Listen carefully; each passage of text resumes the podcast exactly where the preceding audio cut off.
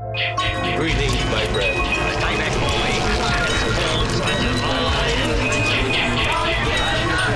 Disappearance. Go.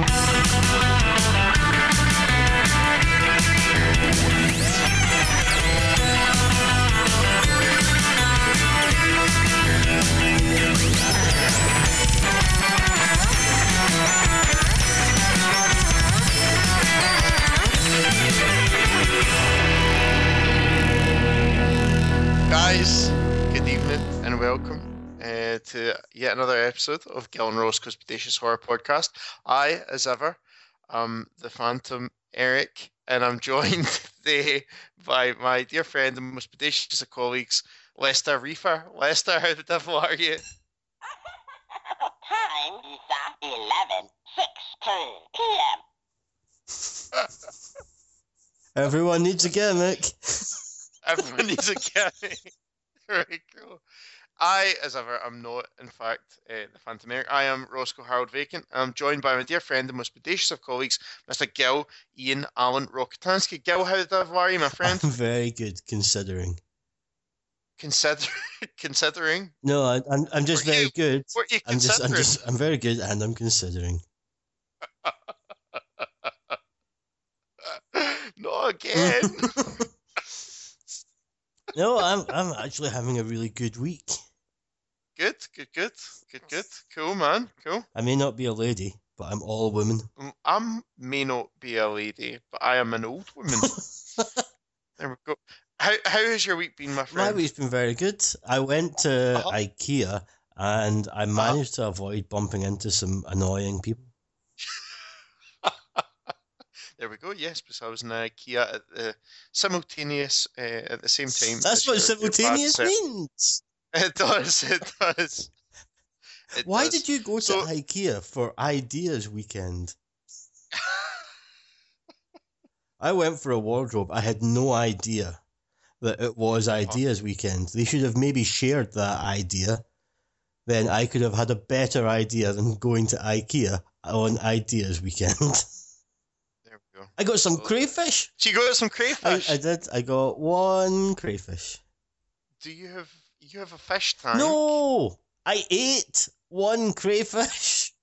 Oh no! Because you for ages had a fish tank that looked like everything and it was dead. Everything and it was dead. It was the fish tank from the Black Lagoon.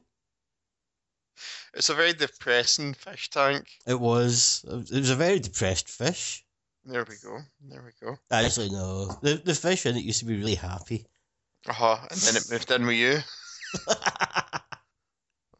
Oh, beautiful. I know the feeling. What about you? How's your happy weekend? That's amazing. It's really good. I was at IKEA and everything. I was at IKEA. Managed to avoid some lunatics.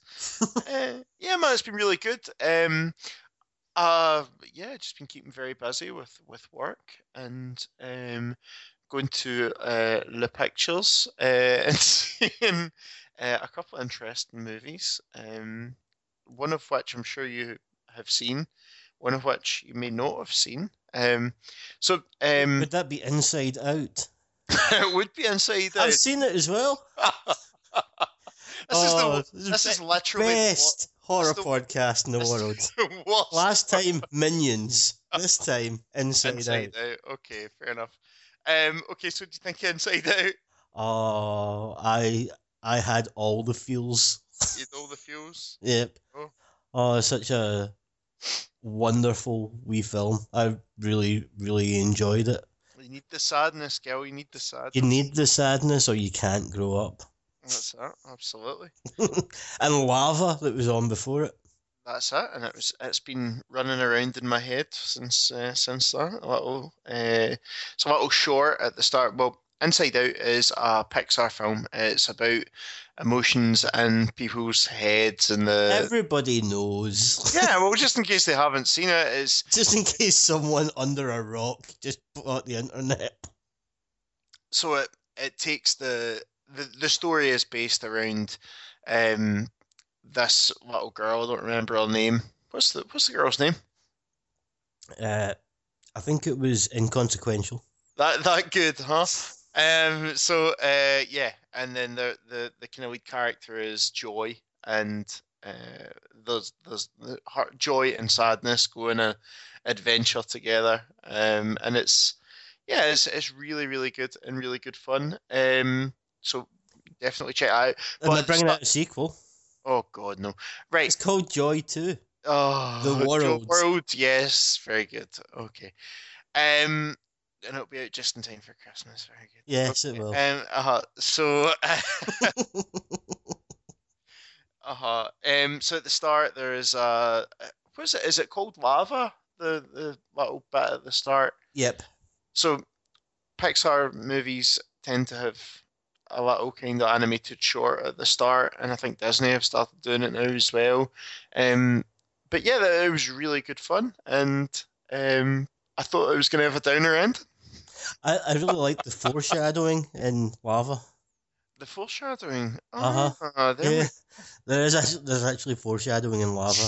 There we go. There's a bit when there's a lonely volcano, and he can basically just look at the sky. Nothing else, and a cloud formation floats by that is what you'll see at the end. Ah, and if you don't believe me, I do believe you. You can actually check it out on the YouTubes. There's a short clip of Lava, where it's just a little bit of the song, but it is that one bit of the film where that cloud formation goes by. Okay. That's when I noticed it, not in the cinema. Fair enough. So, did you manage to see anything else, Gil, this week? Yes, I went to see Mission Impossible Rogue Nation. Oh, wow. Okay, so what was that like? Ethan Hunt. Uh-huh. It's people are chasing after him. It's an Ethan Hunt. Uh-huh. Basically, I know that you probably wrote that down just as you were leaving the cinema and thought, I need to get that one in. Oh, there's a pun for Roscoe. There's one. No. You know how he loves pure ale humour. It's loads of people seem to really, really love this film. I thought it went on and on and on. Right. And it's got some really nice action sequences in it, but. Yep. The actual story itself, you're really not all that fussed with it. It's like, remember when James Bond films used to be fun? Sure.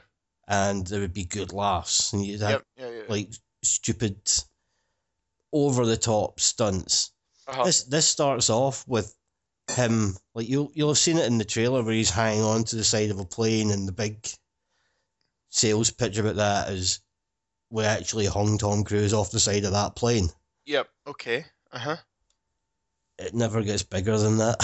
Right. Okay. so that's fair enough. Okay. The first 5 minutes is the biggest and best thing that you're going to see, and this is probably a spoiler, but there's a bit in it where he's technically dead for a minute, and I was just hoping he wasn't going to get back up. That's sad. I was like, this is the end. But it's the same as every other Mission Impossible film where the bad guy really wants something. Ethan Hunt doesn't want the bad guy to get the thing, but the easiest way for Ethan Hunt to get the bad guy is for Ethan Hunt to give the bad guy the thing that he wants. Then all of a sudden, he's caught the bad guy. Sure. That's all you're going to see. But at least I've found some of the other films, like the second one that was John Woo did that one, and it's got many bits in it that, because I really liked John Woo before he started doing American films, and a lot of his little tropes and stuff have kind of carried on into his American films, like The Doves and all that. And you watch Mission Impossible 2 and you go, that's clearly a John Woo film. Okay. Then you watch the next one and somebody else did that, and then the fourth one somebody else did that, and it was all, I think, pretty much people that Tom Cruise had never worked with. Mm-hmm. Tom Cruise has done 4 films with Christopher McQuarrie now. Right, okay. So it kind of feels more like a Tom Cruise, Christopher McQuarrie collaboration than having an interesting director like put Tom Cruise into an action film that is kind of unique. Sure. So Yeah, it's kind of disappointing. I was quite curious based on the trailer, particularly obviously Simon Pegg being in it. I mean, I know that he was in the other films, but they've never really piqued my interest quite like that trailer, because it looked quite fun. And I've seen the trailer about 100 times. That's probably part of it as well. They've worn me down. Well, he's probably the best part of it. Sure. Okay. You know, some of that stuff. I mean, Ving Rhames is grossly underused in this film. Okay. And it's got some bits in it where you go, this is good. But then it's got so much where you just think, this is really dragging on so long. I mean, 2 hours and 11 minutes, I think they could have made a really tight 90-minute film that would have been much more enjoyable. Sure. And it's got a scene where it's a fight above an audience in an opera house. Where they're just, even though they're trying to be quiet, they're still way too noisy. Sure. Somebody would have noticed. It's all the realism is gone. And I'm saying that about a Mission Impossible film. So, yeah. I mean, go and see it if you want to see the big action things on the big screen, but I think you could quite easily just wait for this to come on Netflix. And cool. Yep. Okay, cool. What about you? Well, apart from that, obviously, I've seen Ant-Man. So, obviously... I saw Deckman. Right, okay. A very subtle and clever reference there from Gil Rokitansky relating to Peej and Deej, UK celebrities, Ant and Dec. So, Gil... I can't see Deckman. I can't see. Yes. Right. If people want to, if anyone that doesn't know that, just nobody wants to. Look up PJ and Duncan blind or paintball or whatever on YouTube. It's the most hilarious scene ever. I think it was supposed to be pointing out to kids that you shouldn't take your goggles off when paintballing because. It'd be great if PJ and Duncan came back as like a kind of vigilante duo trying to seek vengeance for those that had wronged PJ and Deej and made them blind. Well, that would be Daredevil. So a Netflix only exclusive. Ironically, with Ant-Man being played by Dec. There we go. Because Declan Donnelly is very short. Yes, indeed. I know he's a big fan of the show, so congratulations on your wedding. There we go.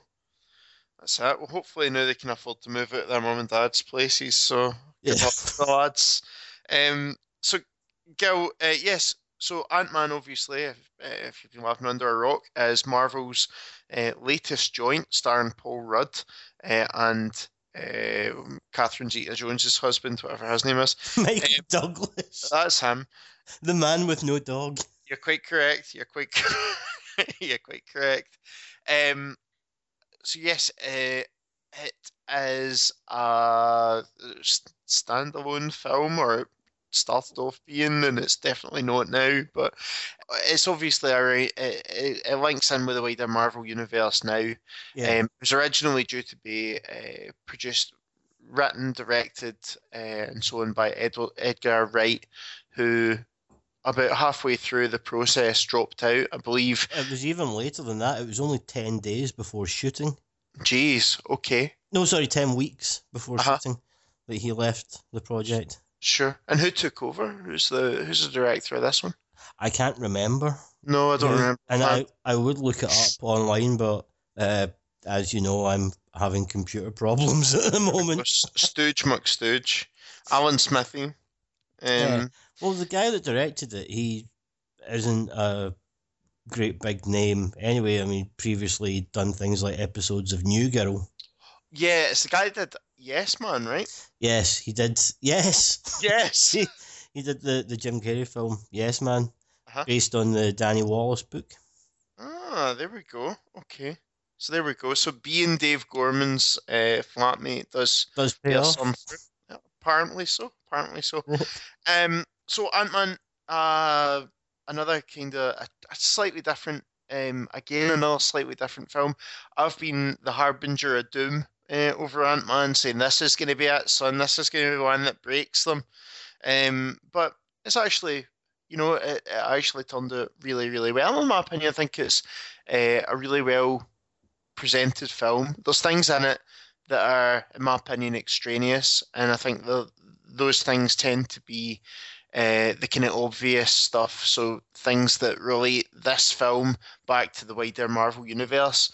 I personally could live without all of that. I think having that character in some way showing up in Civil War is absolutely fine, and I would be happy with that.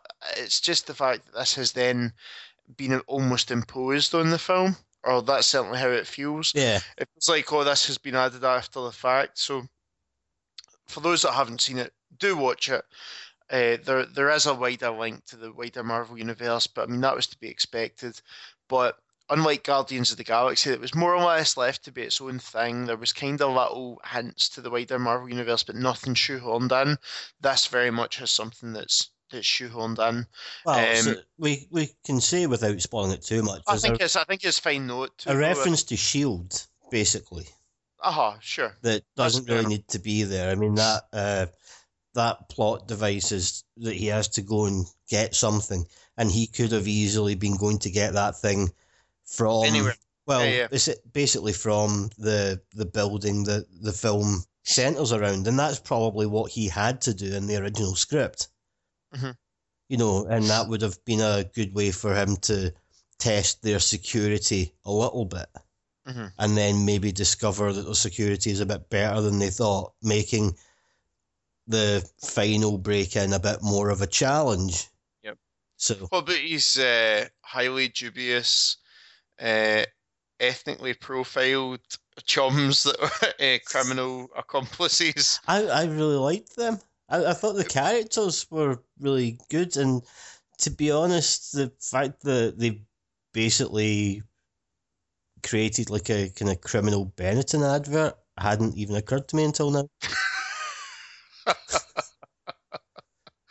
Anyway, yes, I found that a little bit on the dubious side, you know, the noble crook, man amongst the you know, among thieves was a little bit much for myself. But yeah, I dug it, man. As I say, this was not a character that I particularly knew all that well in terms of my kind of knowledge of the character. I had a kind of rough idea. I knew Ant-Man, I knew Hank Pym, and I knew that his wife was Janet. Other than that, my only kind of real introduction was through the Irredeemable Ant-Man, Robert Kirkman's run that led into some of the kind of Dark Reign stuff. So it was the character Eric O'Grady rather than Scott Lang, from what I remember.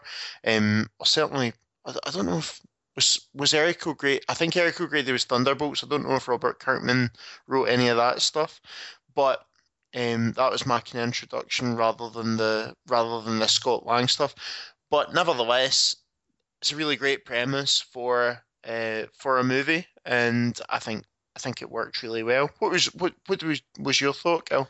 I thoroughly enjoyed it. I was quite surprised that it was the third least successful film so far that Marvel. Oh, released. Really? Yeah, for the first week, it's the third least successful so far. I mean, it didn't even make 100 million, and you know, for most films that seems like a lot of money. But for a Marvel film, you know, 100 million doesn't seem like a really high goal for an opening weekend. And what were the two that surpassed it in terms of being poorer for opening weekends?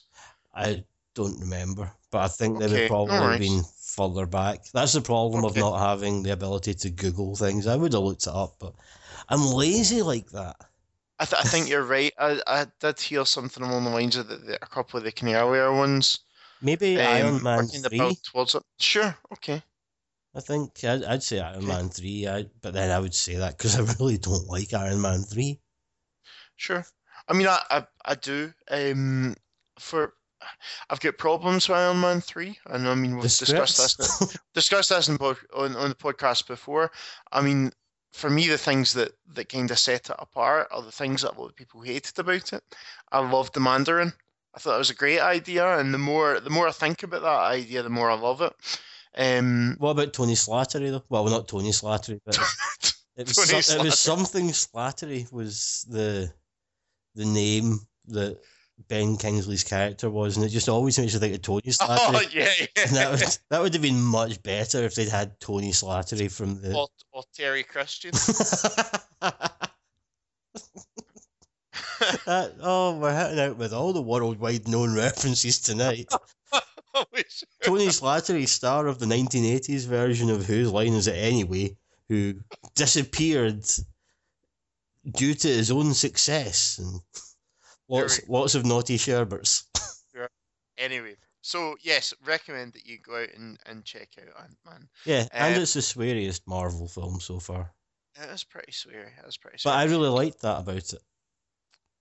Anyway, not because I like swearing. I really like that about it because it's apart from Guardians of the Galaxy, it's the most grounded character. But of course, yeah, it is the most grounded, the most down to earth character in the Marvel universe, apart from maybe Daredevil. But of course, Daredevil is made for an entirely different and older audience, so sure. Ant-Man kind of bridges the gap between the dark and seedy world that Daredevil lives in, and then the kind of more PG-13 world that the rest of the MCU currently lives in. Sure.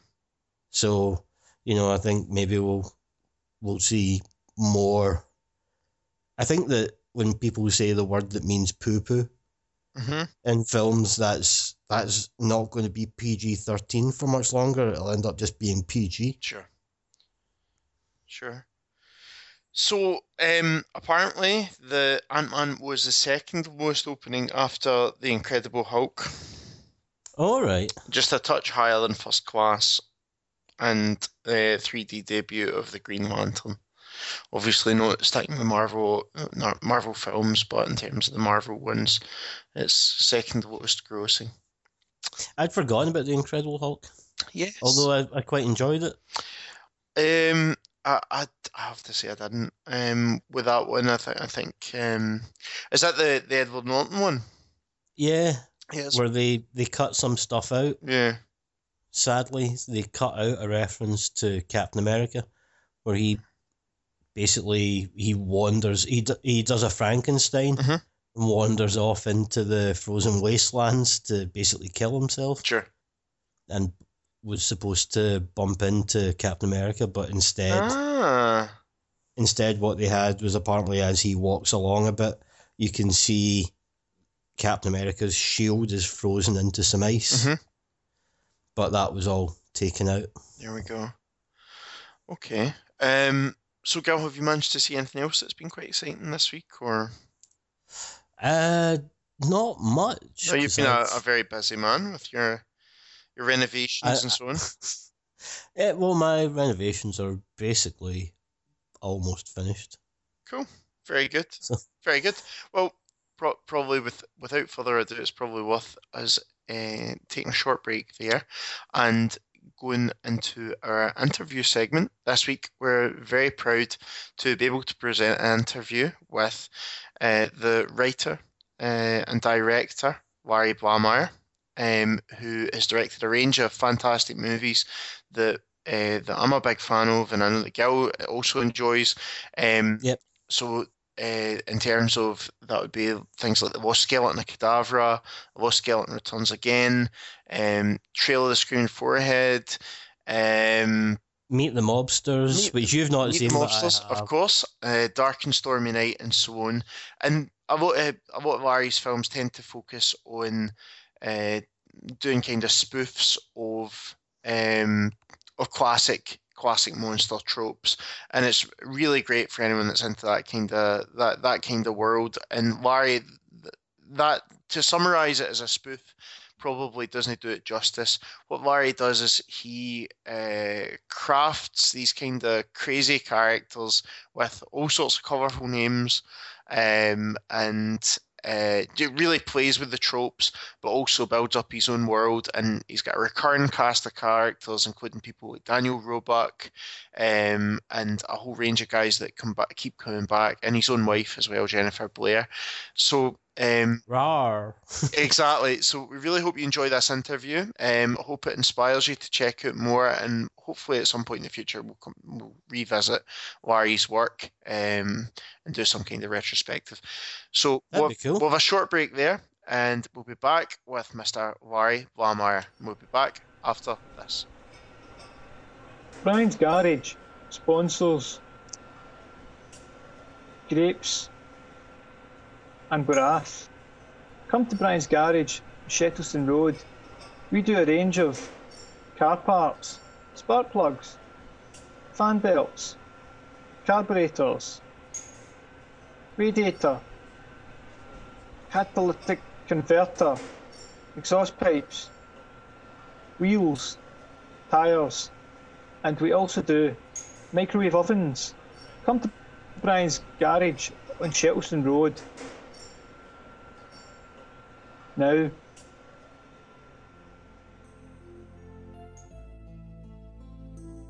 Wine and horror go together, like the majestic pairing of Tommy Cannon and Bobby Ball. Join me, Jonathan Jr., where we'll be talking about classic wines and classic horror. What to drink when you're shitting your pants. 1979. A good year for film, even better for wine. The film I'll be talking about tonight is Alien, a sci-fi classic. Set in space, pitched as Jaws, on a spaceship, eating people. Ridley Scott's masterpiece, alongside his other highly rated film, Blade Runner. 1979, the year our wine, Hatchko's Merlot, was first released.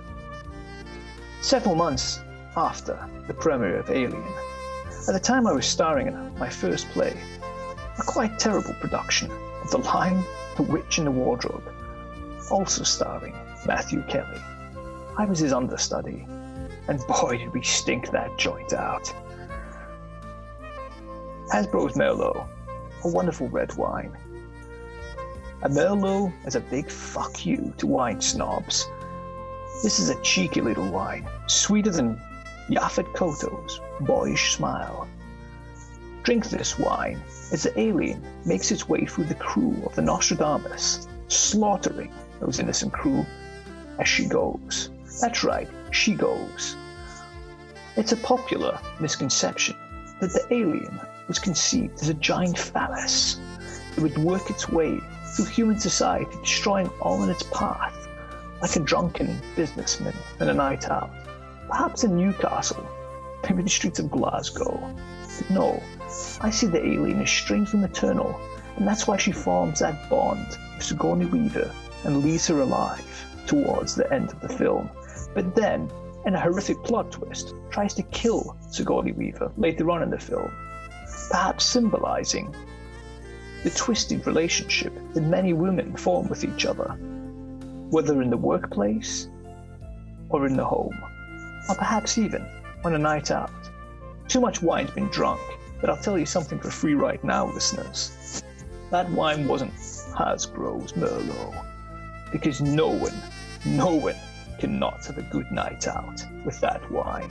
Indeed, a good night in, watching Alien.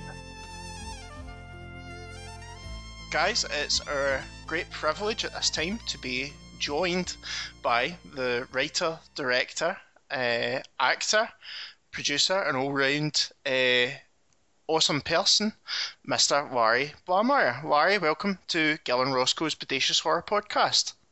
Why, thank you, and thank you for having me, and thank you for including all the swell things that I do. No, it's our pleasure. We were first kind of turned on to your work by Dark and Stormy Night, probably 3 years ago or something in that kind of order. So just been kind of getting a look at the rest of your work as you've gone along and looking at random stuff like Meet Biba and all sorts of different stuff along the way. But yeah, Larry, great to have you on the show. Just wanted to maybe start off by asking you about how you got into filmmaking, and I understand that you kind of started off with stage productions and so on. Yeah, I did theater first, and I kind of backed into filmmaking by default because I was looking for something to do since we had moved to California, and I'd always wanted to try my hand at making movies, and I had written some screenplays. So having no success during the internet crash in 2000, decided to make a film just for the hell of it. So we made Lost Skeleton of Cadavra. And even though it was shot in a very short time, but there was actually a good deal of preparation up to that, and this came after I spent a good decade or more working in theater prior to that. Sure, and I mean I understand that the Lost Skeleton itself had its roots in the theater. Yeah, a little bit. Yeah, I had done a play. I wrote a play called Bride of the Mutant's Tomb, and it was about a low-budget director fashioned after Ed Wood, Jr., who was scrambling to finish his low-budget movie in Bronson Canyon. It was written for the Open Door Theater in the Boston area in a park to be done outdoors. They did shows outdoors in the summer. And Bronson Canyon was perfect because it was like a natural bowl in the theater, and people sat around and watched the play. So this play had... The film within the play that he's making has certain elements in it that I later stole from myself for Lost Skeleton of Cadavra, including Crowbar and Lattice, the alien couple. Although they're a little bit more evil in the play actually. There's no skeleton in the play, but there are elements and some dialogue. I took some dialogue too when I was writing Lost Skeleton years later. So were you involved in acting in that side, or was that more a kind of written? No, and I'd done a good deal of acting at the Open Door Theater. I kind of cut my teeth there, and it was the first time I ever directed.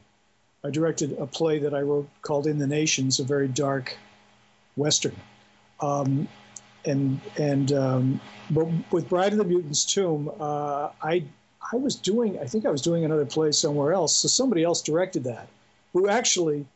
It was W. Perry Barton who encouraged me to write it because he was an Ed Wood fan too, and he thought it'd be a great thing to do, and he did a great job directing.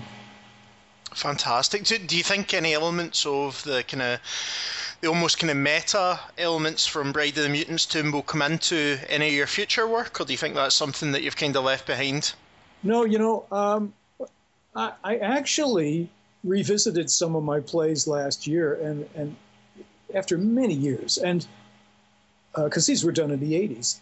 But last year, I had a sudden urge to go back in time, and I kind of took some of my plays that aren't published, the ones that aren't published, and I did a sort of rewrite of them because I felt like, in a way, they were never finished. And it's always good to have some time to give you some objectivity. And so one of them, there were four of them, and one of them was Bride of the Mutant's Tomb. So I've actually published that play now. Ah, very cool, very cool. So where can people get a hold of that if that's something that would be interesting? If you go to lulu.com and search for my name, I have a page there with all of my books, including the four plays with Bride of the Mutant's Tomb, and some of my humor books, my recently published Blamire of Terms. Right, okay. Which is a must-have, which features some terms you may or may not know that I made up. So I just like the idea that you are the king of foreplays. The king of foreplay. What? I'm the king of foreplay. People can go and check out your foreplays. on the internet. Very poor. So we were talking about foreplay, and it was a whole different thing happening there. That's a red card for Mr. Rokitansky. They have been called the king of foreplay, but yeah, the foreplays are Wyo, which is a tragedy about Irish gangs in New York City based on some history, and a black comedy called Jump Camp, and a play called The Chroma Line, which is based on my experiences working in a wallpaper warehouse. There we go. Oh, wow. So are you originally from the New York area, Larry, or are you I know that you said you were in Boston and then moved over to LA. Where are you originally from? Yeah, from Boston to LA, but you know, I was originally born in Liverpool. Ah, there we go. My goodness. There we go. So that's how deep we do the research. It says that on the wiki page. There's nothing on, you know, usually Wikipedia is pretty unreliable. Exactly, it's full of lies. Absolutely, but there we go. I was, just as a sidebar, I was particularly impressed with Susan McConnell's Scottish accent, since we're talking about links to the United Kingdom. You know what, and she does such a great... Susan, I worked with Susan in theater in Boston, and she did such a great job of dropping her Belfast accent for when she played Lattice in Lost Skeleton of Cadavra, and then she has spent time in. I think she's got relatives in Scotland, so she has spent time there, and I thought she did a good job, and I'm really glad to hear you say that, because I did a podcast maybe 2 years ago with a couple of Scottish fellows, and one of them really took he didn't like it. He thought it was a little insulting and cliched. That would be no. Me and Gil are pretty insulting and cliched anyway, so you're in fine company. He thought Cecily's, you know. We thought we had I had a lot of fun writing those insults and stuff that she packs into a sentence, and she had fun doing them. Susan did, you know, and I was surprised. He thought they were kind of just too over the top. I think the only thing is nobody in Scotland would know what a pomegranate was. we're fruit dodgers. That's where we take literary license.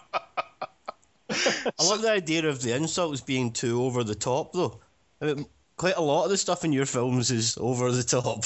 You know, isn't that funny? I mean, yeah, you're looking at... In this film, someone's being attacked by a giant plant, and that insult's over the top? No.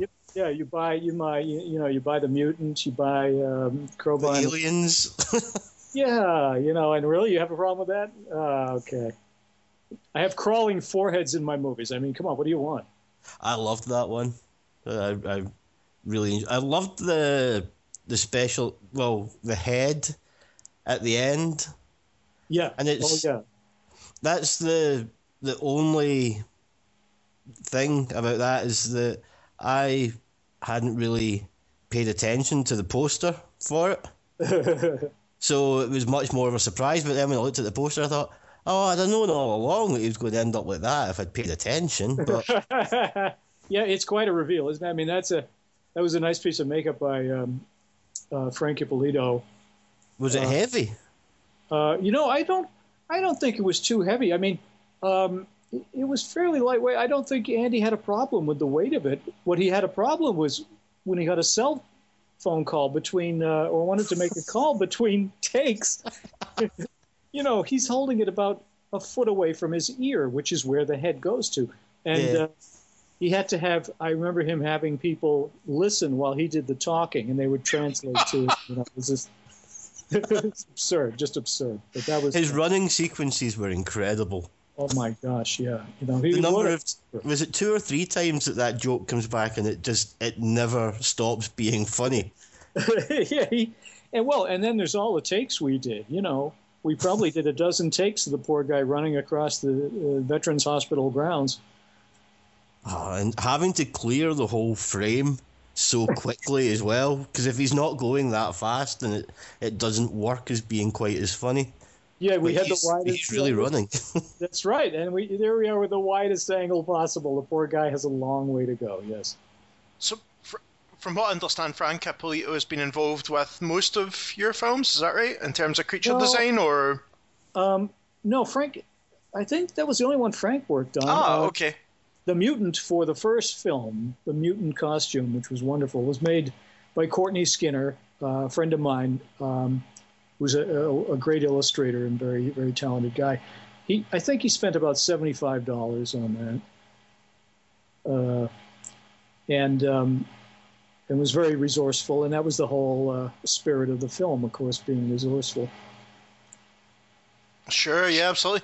And I mean, you do have a kind of theme in terms of your work, in terms of a recurring cast, almost similar to the kind of cast of characters that Ed Wood used as well. Is that something that's I mean, obviously, as someone who likes your work, it's one of the kind of things that kind of makes it, you know, makes it instantly recognizable, is that you've got these great character actors who kind of recur in all the films. Would you like to say something about that, Larry? Oh, yeah, that's a great thing, because, and that's a theatrical thing, I think, to do. And yeah, Ed Wood did have his company too, and Christopher Guest, you know, his movies. Use the same great group of people, and it's a wonderful thing because first of all, you know who you're writing for. You have a voice in your head, and that's a great thing. But then, plus the fact that you're working with family, it really is like a kind of family atmosphere, and it's old friends, and it's so going to work in the morning, it becomes it's a fun thing, and you're looking forward to it, as well as hard work, of course. But it is, and it's fun to watch them stretch. Nobody in the movie business likes to see actors stretch because you don't fit into the casting mode. They like to say, well, we get this person for this kind of role. But actors are much better than that. We were fortunate to have a great stock company, so they were able to stretch. And, you look at, look at Jen in, as Anna Mala, and then she's Droxy Chappelle in Trail of the Screaming Forehead, and then the fast-talking reporter in Dark and Stormy Night, and so on. They all can stretch. Absolutely, and I mean, one of the kind of other great things just relating to that is obviously you've got Billy Tuesday in Dark and Stormy Night. You've got 8 o'clock Faraday, and all these really wild and inventive names: Presti, Sabasha. I'm trying to think of some other names: Lattice. But I mean, that's characteristic of this. Susan McConnell. Exactly. Now that was another great little score, getting James Caron involved as well. I mean, would you like to speak about that at all? Oh yeah, James Caron and H.M. Wynant and the late Betty Garrett, who we miss dearly. These were folks that I was so fortunate to be able to. I am fortunate to be able to work with them, and people you've admired their work in the past, and here you are working with them. And if we get to, I hope we get to Lost Skeleton 3, because General Scottmanson would be coming back, and that's H.M. Wynant. That was fantastic. That wee segment at the start. Yeah, and he has a larger role in the follow-up film. And Jimmy Caron, I've been, ever since Return of the Living Dead, I've been a big fan of him. Wonderful actors, and it's just really a thrill to work with them. And I know that you mentioned as well in the kind of interviews that go along with the disc that working with Bob Burns was a big thing for yourself as well. Yeah, Bob Burns, just legendary guy, and one of the nicest guys, truly. I mean, he and his wife, Kathy, are the nicest couple in the world, quite simply. And Bob's museum, that it's just jaw-dropping to walk through there and see the props that he has and such. And to get him to play, a gorilla one last time was just remarkable. I mean, that was pure magic, having him out in the gorilla suit. And he was like a kid again. It was great. And I mean, I forgot to even, I'd never made the connection in my head, but obviously Bob Burns being a kind of legendary collector, and also Daniel Roebuck as well, having quite a collection of horror memorabilia. Oh, yeah. Do you partake of anything like that yourself, or is it just kind of, these are the kind of people that are attracted and naturally drawn to this type of thing? They have that collector mentality, and I don't... well, it's funny. I don't have it for movie props or posters or anything like that. You know what it is? It's for DVDs. I'm a movie nut, and I love a lot of different genres of film. So if I collect anything, that's what I collect, I think. And I was really interested about one of, even though this is a horror podcast, we tend to not really stick to the rules. So I was going to ask you about Meet the Mobsters. Oh, yeah, sure. I know Roscoe hasn't seen that one yet. I haven't seen it, no. I really, really loved that, but particularly the made-up songs. I had fun with that. Yeah, I mean, for Roscoe's benefit, I'll just, and also the listeners, I'll just quickly explain. It's a singer who is being used by a mob boss, where every day he's given a new song and he's told to sing it, and he's told... sing this for such and such, and within the song it's all coded messages to tell them basically what to go and do because the mob boss is being watched by the police. And the songs are really entertaining and insane. But the way I can't remember his name, John Fiore, sorry, the way that he does the songs as well is because he's not meant to be a popular, not a successful singer. He's got lots and lots of albums, and you can see that he's the sort of character that tries to fit himself into lots of different things in the hope that one of them's going to work. So he does so many different styles. Like, was one of them a polka that he did in an Irish accent? Yes, he's got a polka album. He has, and the album covers were done by Courtney Skinner, who I mentioned earlier. And they're just hysterical, all the different styles, songs he sang his mama, and, you know, and just every kind of style. And you can see, just looking at those in the opening credits, that the man has tried everything. He has tried everything. He just hasn't quite made it. So he gets this great gig, and it turns out he's a front for the mob.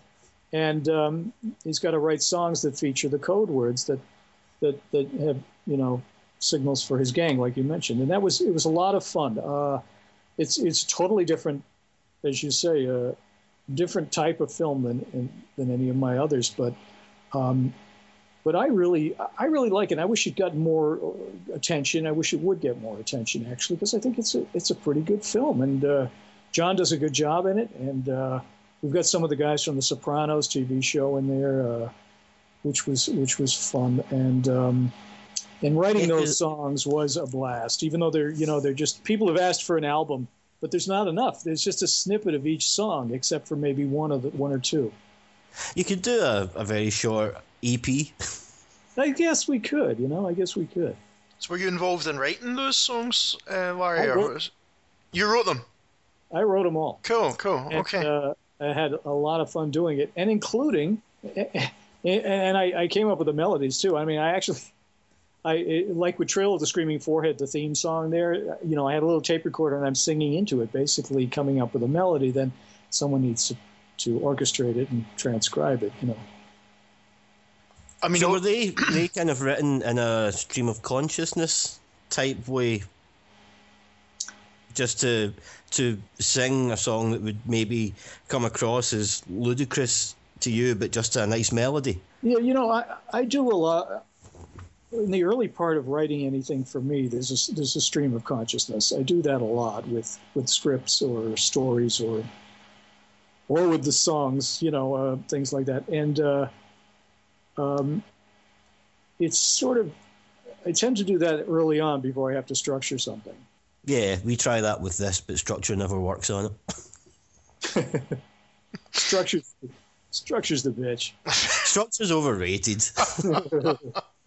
So, right, so, I mean, just kind of going back, Larry, just to the kind of first film, I mean, obviously getting that off the ground, you were coming in from the kind of .com company, and obviously having experience of worked in the theatre, what was the kind of process of getting pulling everything together and getting? I mean, how difficult was that to actually get things off the ground, and particularly to get kind of name actors involved in it, I suppose? Well, we didn't get what you'd call name actors, really. I mean, when we it was all kind of through friends of friends, like, you know, sure. My buddy Brian Howell, he is already living in L.A., and I'd done theater with him, and he introduced me to a couple of folks, Faye Masterson and Dan Conroy, and Andy Parks, and that's how they came on board. And I knew Susan McConnell, and of course Jen. We were already married when the film came together, and. Bob DeVoe came out from Boston. He was an old friend of mine. So, and as far as the other parts of it, well, the first thing I did when I got the idea was talk to my friend Miguel Valenti. I called him up. I said, you know, do you think we could make a movie for $40,000? And he thought about it and said, yeah, I think we could, you know, and I had just read about digital filmmaking. That was in 2000. That was still, you know, a bit new, but it seemed like it made it accessible. And I got in touch with a friend of mine who I thought could foot the bill, and we ended up spending a little bit more money later, but, you know, it didn't cost that much. And of course, after we shot it, it was another 2 years before Sony picked it up. It was a long process. See, right, okay, so it was picked up subsequently, because I was seeing obviously that I'd only really actually managed to get hold of the DVD maybe about a month ago or something like that. I'd, you know, heard of it, but I'd never managed to get hold of that one. And I was surprised when the TriStar logo came up, and I thought, oh, that's really interesting. So that was obviously distributed by them, and then Lost Skeleton Returns Again. Followed after that, so would that have been 2009? Is that right? No, we shot it in 2008. But okay. Lost Skeleton was not the kind of movie that Sony normally picks up. Sure. So it was really, we only had Mike Schlesinger. He was the only person at Sony who was really championing the film. He's the one who wanted to pick it up, and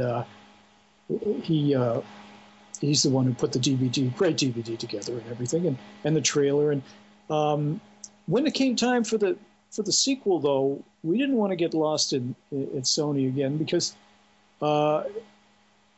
even if they did pick it up,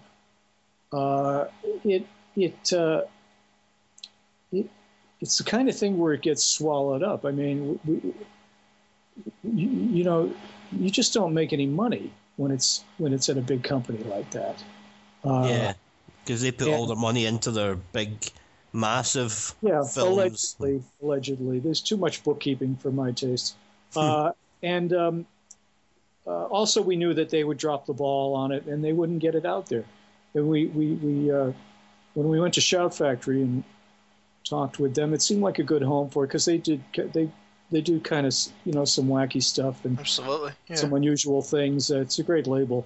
They know their audience, and their audience is pretty faithful. Yep, and so it became the home for that and Dark and Stormy Night, which we had shot the same year. So, I mean, Dark and Stormy Night is a kind of different creature to these films. It's almost entirely shot on a soundstage, if not entirely shot on a soundstage. Entirely, right. Whereas the other two are kind of far more outdoorsy. That's terrible. Well, the production values of Dark and Stormy Night are insane. I mean, they're really just... Absolutely. Tony Tremblay had a lot to do with that, and he did the miniature of the house, which was, you know, 3.5 feet high or something like that, and... the fantastic sets. I mean, it was wonderful to work on a soundstage. It was nice to be able to not have to move the company around. You're just there. You don't have to worry about cars going by. It's all in one place. And the sets were phenomenal. I mean, just walking around those sets, you felt like you were really in the Cavender house, you know. I've always loved old dark house movies, and that was such a an exciting thing, and to try to capture the 30s milieu and really give it a genuine feeling was a lot of fun, and the cast really got into it. What were the kind of primary influences? Oh, sorry, well, sorry. I've just could I say that again? Because it kind of went a bit mad. He does this to me all the time, Larry. He'll say something and then he goes, "Oh, you'll need to cut that bit out." I'm such a diva. He is. He's no idea how badly I could edit him together sometimes. Right, right. He once disagreed with me, and I changed it in the edit so that he went, "Absolutely, man." Oh, you can do such magic with editing. There we go. I'm sure we can keep this in. Well, you know, all Dark House movies, there are so many different kinds. There are good ones and bad ones. There are ones that had a good budget, ones that had a terrible budget. And I basically just used everything that I wanted to see in an old Dark House movie, all the ones I've seen over the years, everything I wanted to see, every element. And so it's packed. You know, to the point of absurdity, of course. And obviously, it literally is packed to the point of absurdity, where we're introduced to about 100 guests, and then we go through to another room, and there's like 5 more people sitting around who still need to be introduced to, all with very difficult to remember names. Yeah. So yeah, it's beautiful. It's a thing of great beauty, and I didn't count. Were there 13 guests or not? I was thinking that the 13th guest might have been some kind of influence there. No, you know, the 13th guest had nothing on us. I mean, I think at the point when we had the reading of the will, we were like 20 people in that room. We were going for the record. Absolutely, and I love the bit where the older woman gets up and says, "Oh, I'm sorry, I'm at the wrong reading." That's Betty. Oh, Betty. Yeah. And then Teak, who just can't remember the what do you call it, terminology. So yes, keeping that in. Yes, absolutely. It's a bit.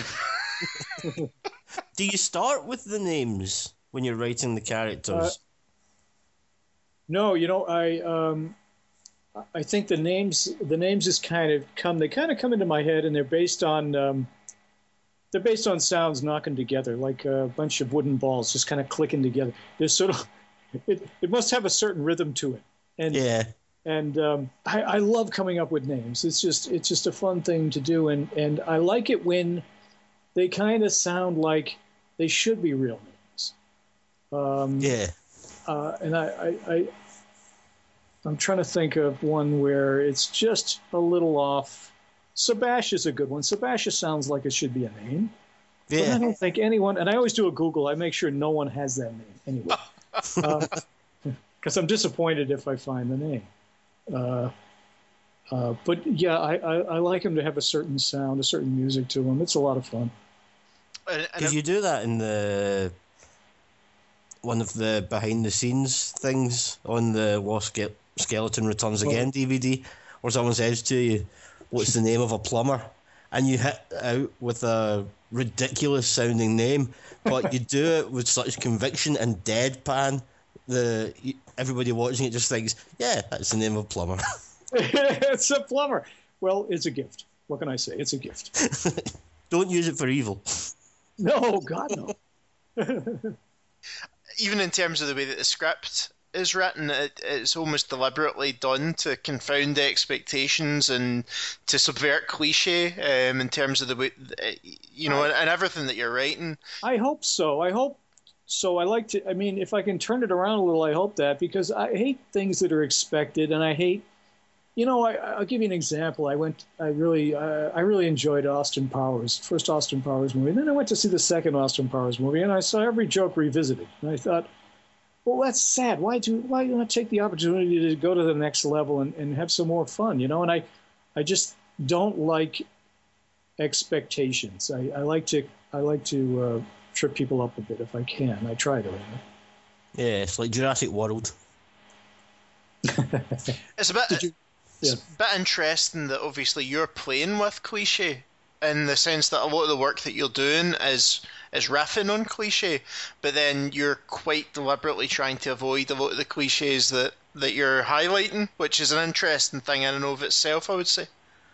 Yeah, I think that's right. I mean, I maybe an example is a favorite scene from Lost Skeleton Returns Again. A lot of fans really love the scene, the ID scene, where slowly, the slowly scene, exactly. And it goes on. It at first it seems, I mean, it is set up to be the cliche of in an old thriller or mystery or something.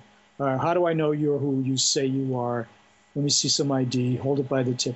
And I remember seeing that on some old TV show I was watching, and that, in my mind, I just extended it. And I think by doing that, then you're taking the cliche and you're going far beyond what the expectation was.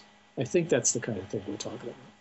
Yeah, you take it to the point where it should naturally end, but then you keep it going until it basically gets back round to being really funny again. I can't remember what it's called. Someone wrote a thing where they came up with a name for when people do that, and it's one thing that I really love, where you're sitting watching something and then you find yourself going, oh, this goes on too long. But then all of a sudden it just immediately just continues to become funnier, and many times actually funnier than it would have been if it had just ended at that natural edit point. Yes. Too many films edit too quickly, I think. Sorry, I talked over you there by mistake. Oh, no, I talked over you. I just said I'm glad there's a name for that, and I'd love to know the name for it. I'll Google it. You do that. That's your homework. Yeah. So, I mean, obviously, possibly kind of sticking with the Lost Skeleton theme. I know that last year you'd done a Kickstarter to try and get the Lost Skeleton Walks Among Us made. Kickstarter. Don't get me started on that. I want to talk about it. Leave me alone. Go away. No, it was, we, we did try. I think there might be another way of making that happen, coming up with the funds for that. We're not going to give up on it, and I was surprised. We had a fun Kickstarter campaign, and it just didn't get where it should have. You never know. Yeah, I was just going to mention about the absurdist side. You go to as much as we've kind of talked about your horror influences, but what are your absurdist influences? I mean, I can see some kind of a little bit of Marx Brothers and a bit of Abbott and Costello and stuff like that, but I'm sure there's probably a lot of them. On the Three Stooges and Laurel and Hardy, I have to say, and I love their absurdity, and I do appreciate the sense of the absurd, and I think.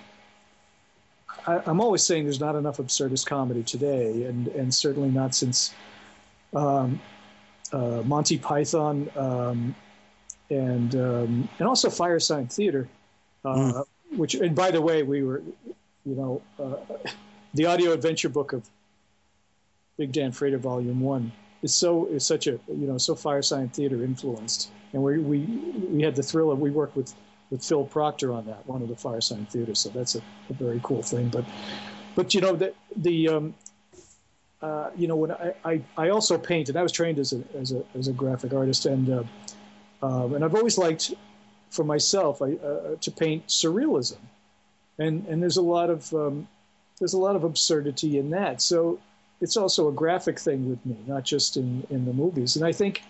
As much as I love horror movies, I think the absurdity is maybe even the most important thing to me in the Lost Skeleton movies and the others. You've been doing a fair few of these small portraits, 5x7 portraits, is that right? I did, yeah. Recently I did a few small pieces. I just finished a book cover for a dark fantasy novel that was a lot of fun. I'm going to post it next week, but... I still keep in touch with illustration. I did a lot of science fiction illustration for a while, and it was really fun to do a dark fantasy piece again. And over the years, you've obviously done the Doc Armstrong covers as well. Was that yourself that put those together? This just kind of happened last year, and then I did it some more this year.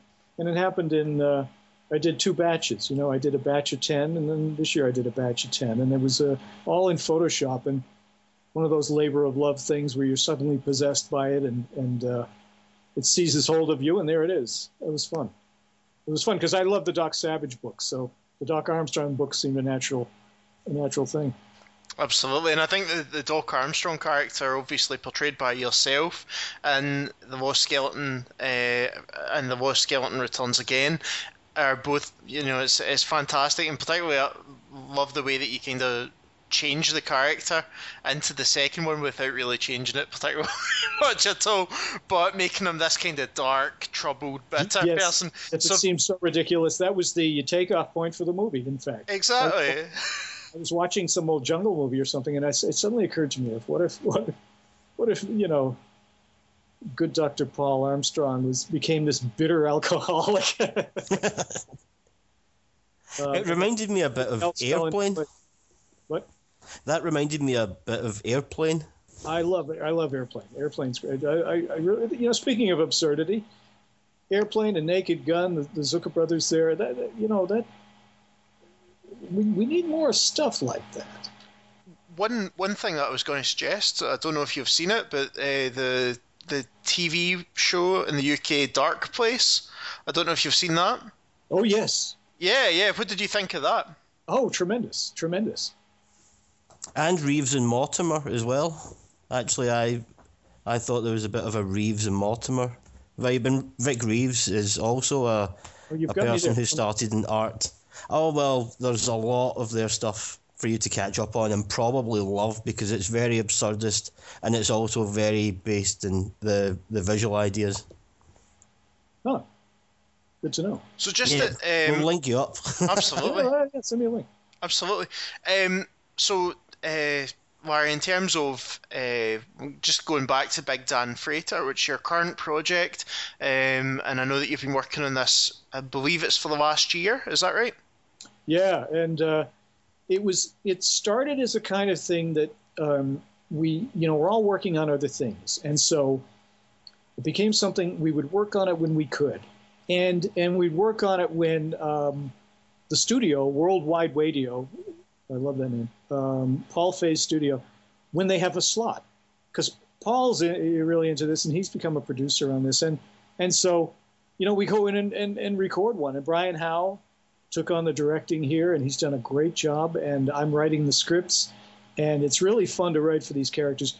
It's fun to write for Brian and Allison Martin and Dan Conroy, who are just, you know, such a joy to work with, and they made these characters so memorable in Screaming Forehead, and I had actually come up with the characters before I came up with the movie, and I always thought a series of adventures. I thought maybe an animated adventures. I don't know, but the radio format really suits it well. And so, Volume 1 consists of the first 5 adventures, and came out a few months ago, and we've already recorded an episode for Volume 2, so we're working on that, and we want to get more guest stars in there. Volume 1 has Sam Witwer and Michael Chiklis in there, and it's really fun to get folks in to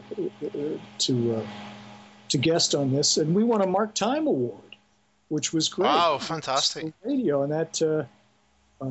That was quite an honor, and so Volume 1 is available now on iTunes and Amazon.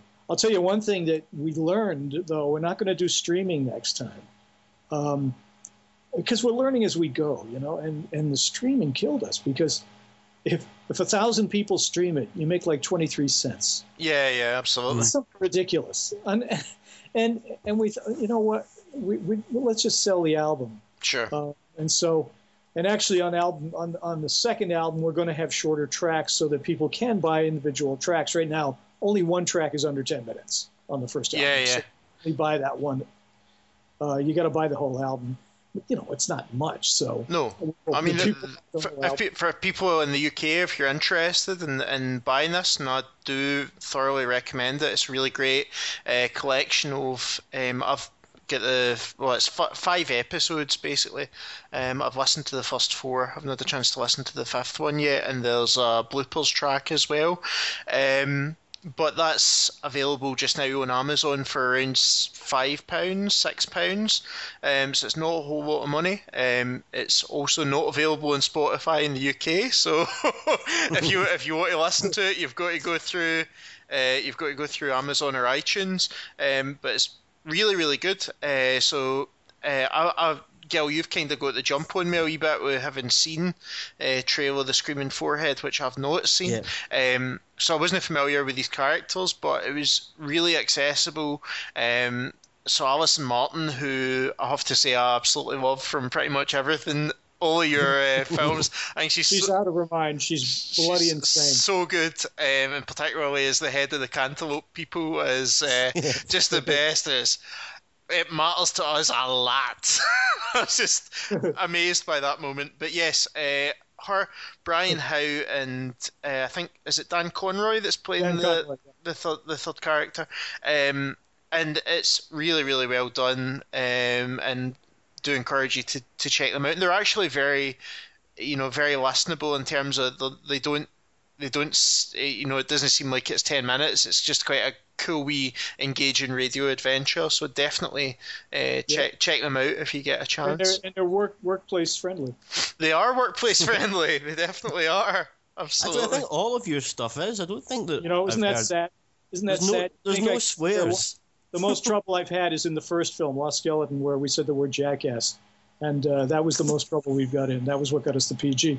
So they're very family friendly. Would you have liked a universal certificate, or what is the US version of a U?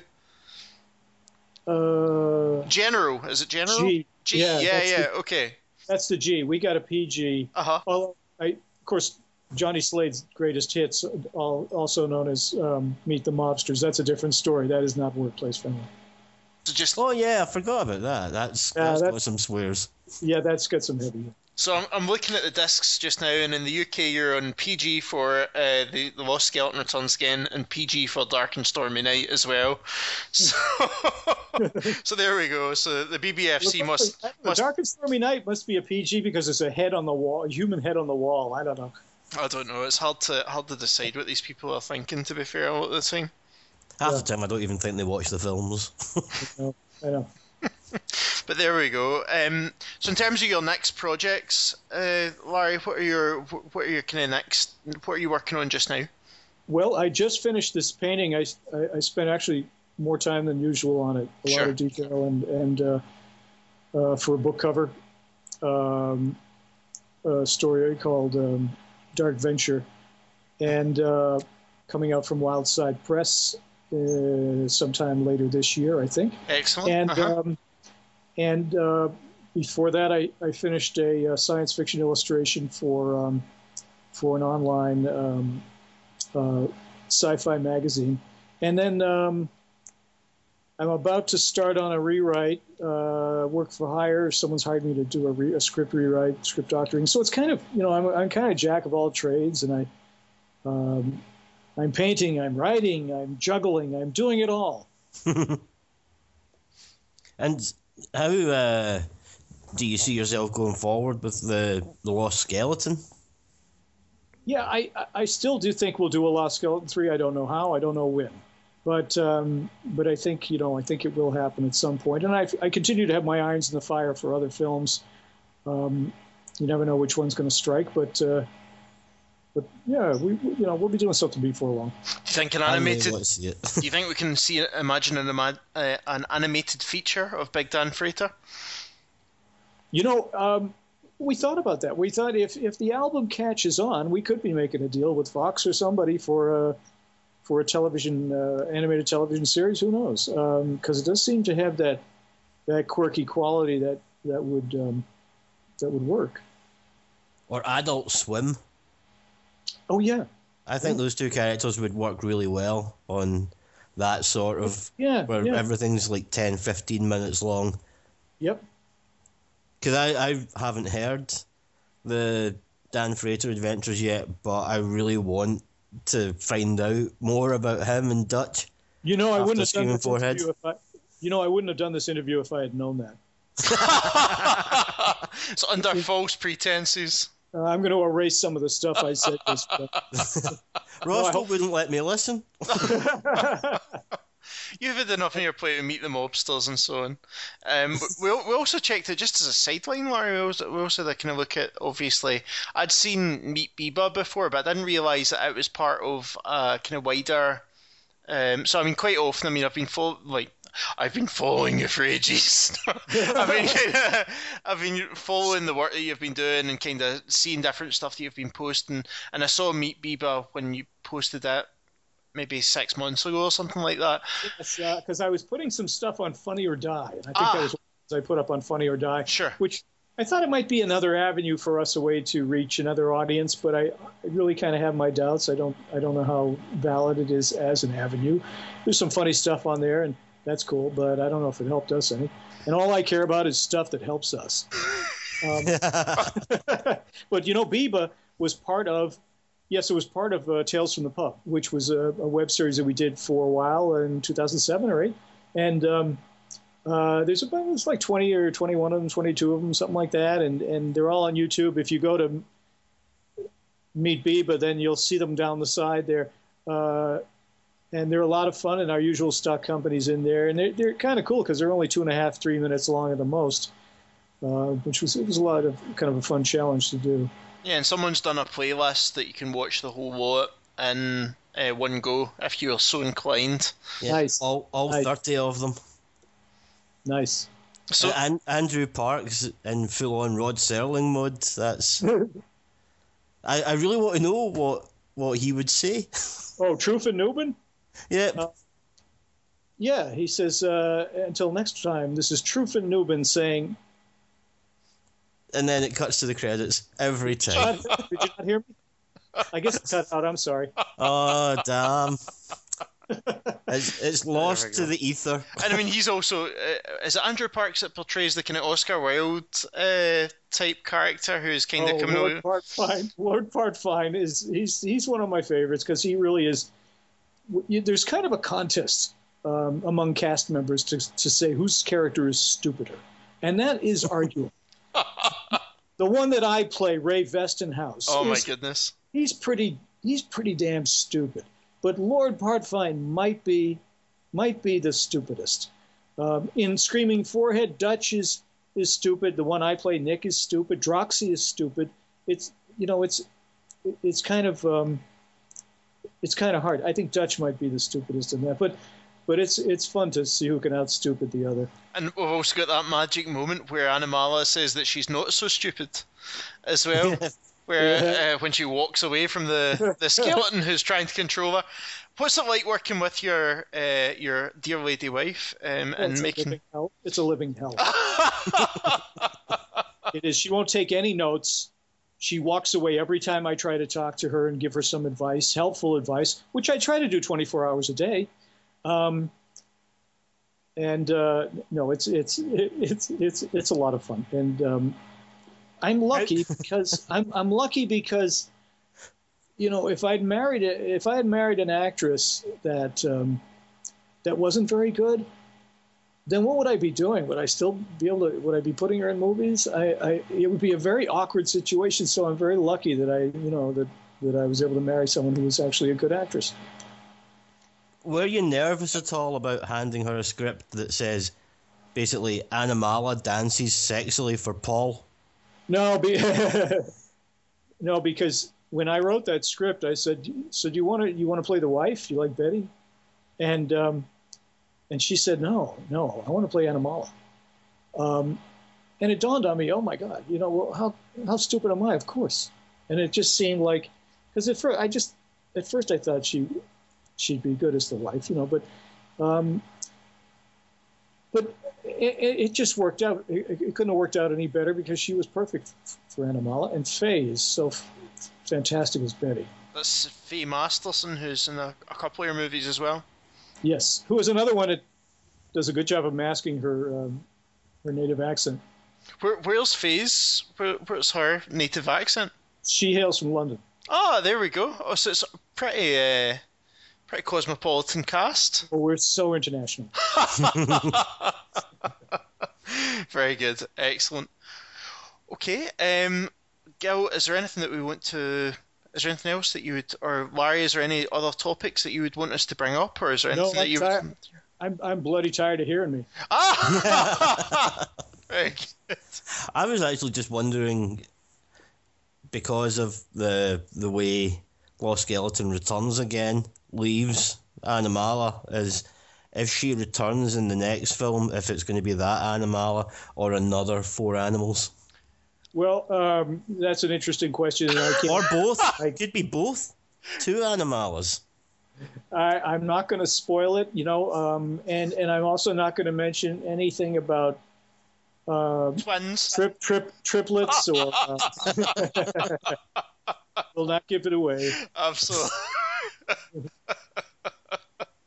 Excellent. Okay, well, Larry, thank you very much indeed. Thank you so much for taking the time to speak to us. Really appreciate it, man. As I say, a really big fan of the stuff that you've been doing. I'm really impressed with everything that we've seen. So please keep up the good work and don't hesitate to come back on the show if you ever feel so inclined.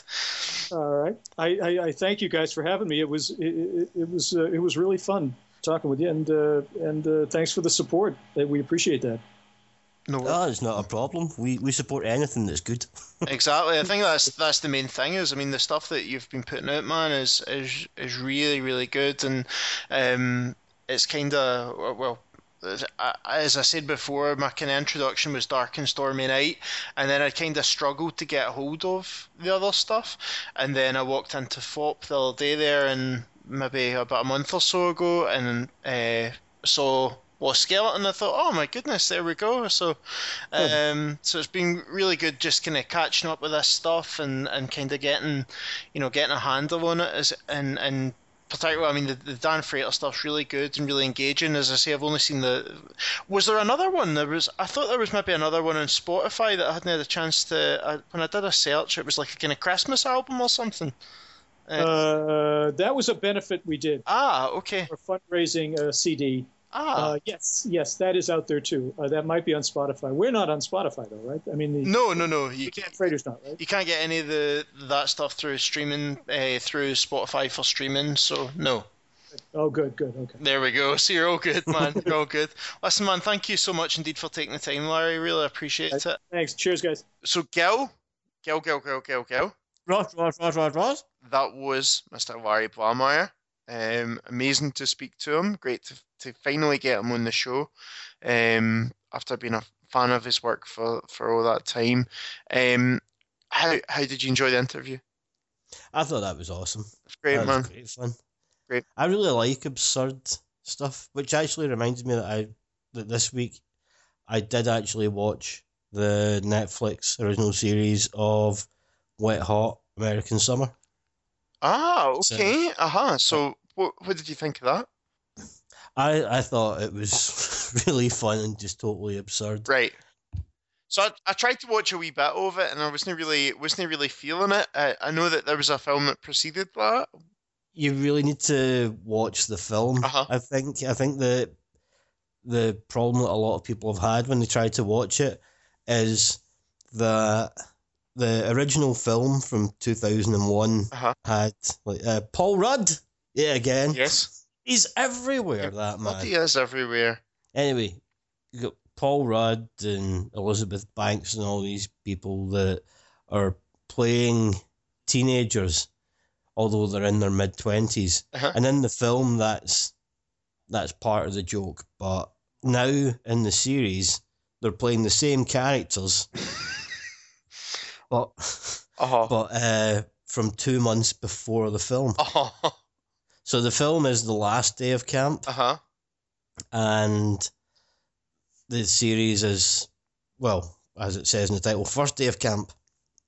So it's set 2 months beforehand, and it does set up a lot of, well, the film works as a stupid standalone film full of daft jokes. Okay.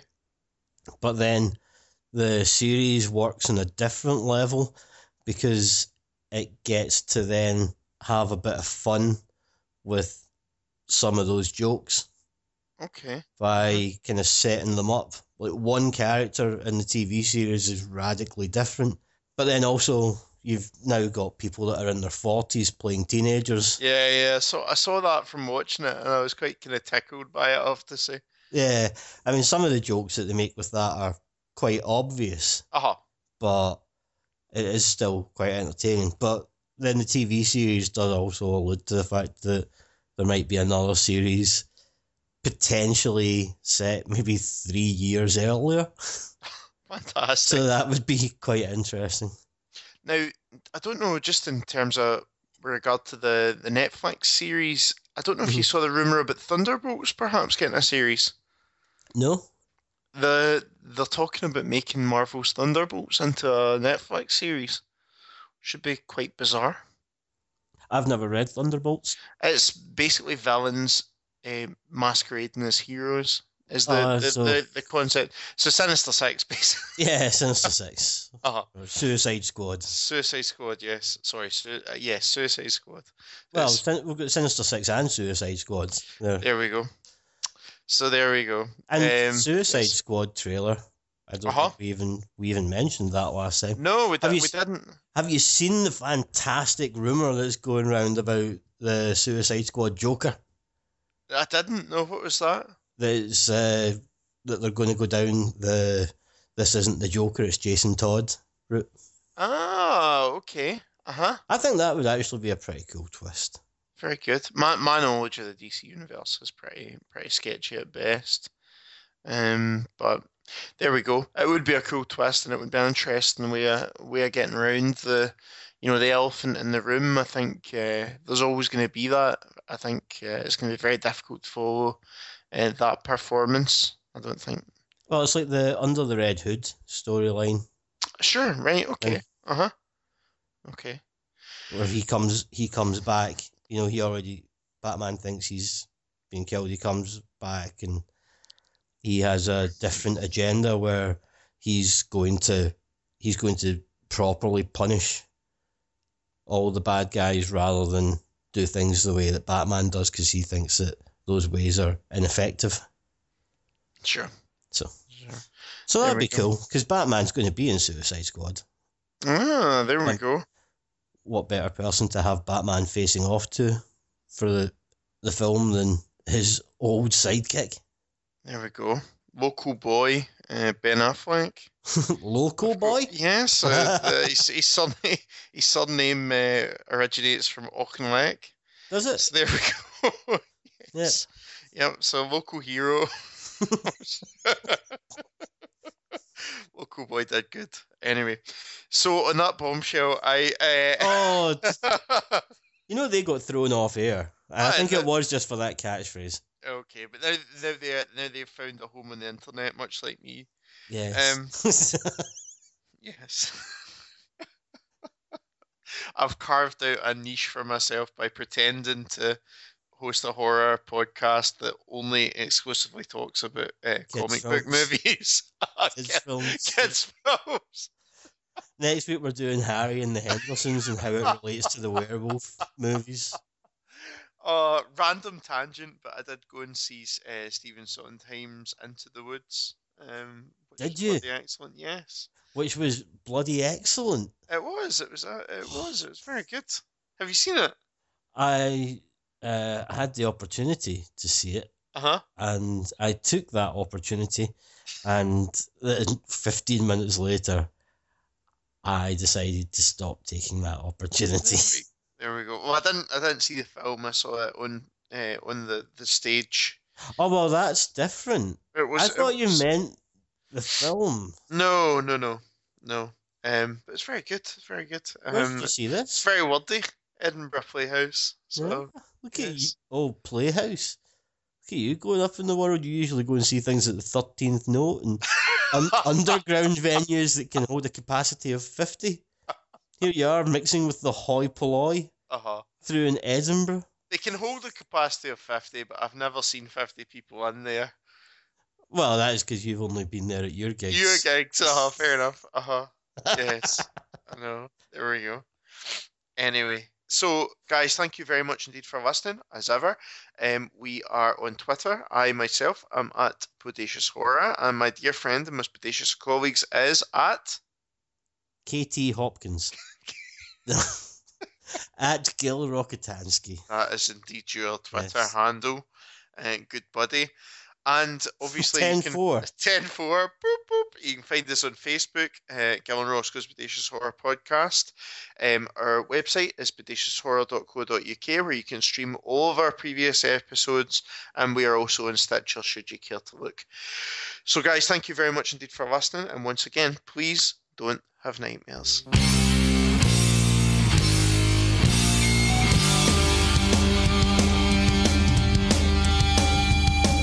Michael Rennie was ill the day the earth stood still, but it told us where we stood. Flash Gordon was there in silver underwear. Claude Rains was the invisible man. And something went wrong with Ray and King Kong. They got caught in a cellular jam. And at a deadly pace, it came from outer space. And this is how the message ran. Science fiction. Double feature. Dr.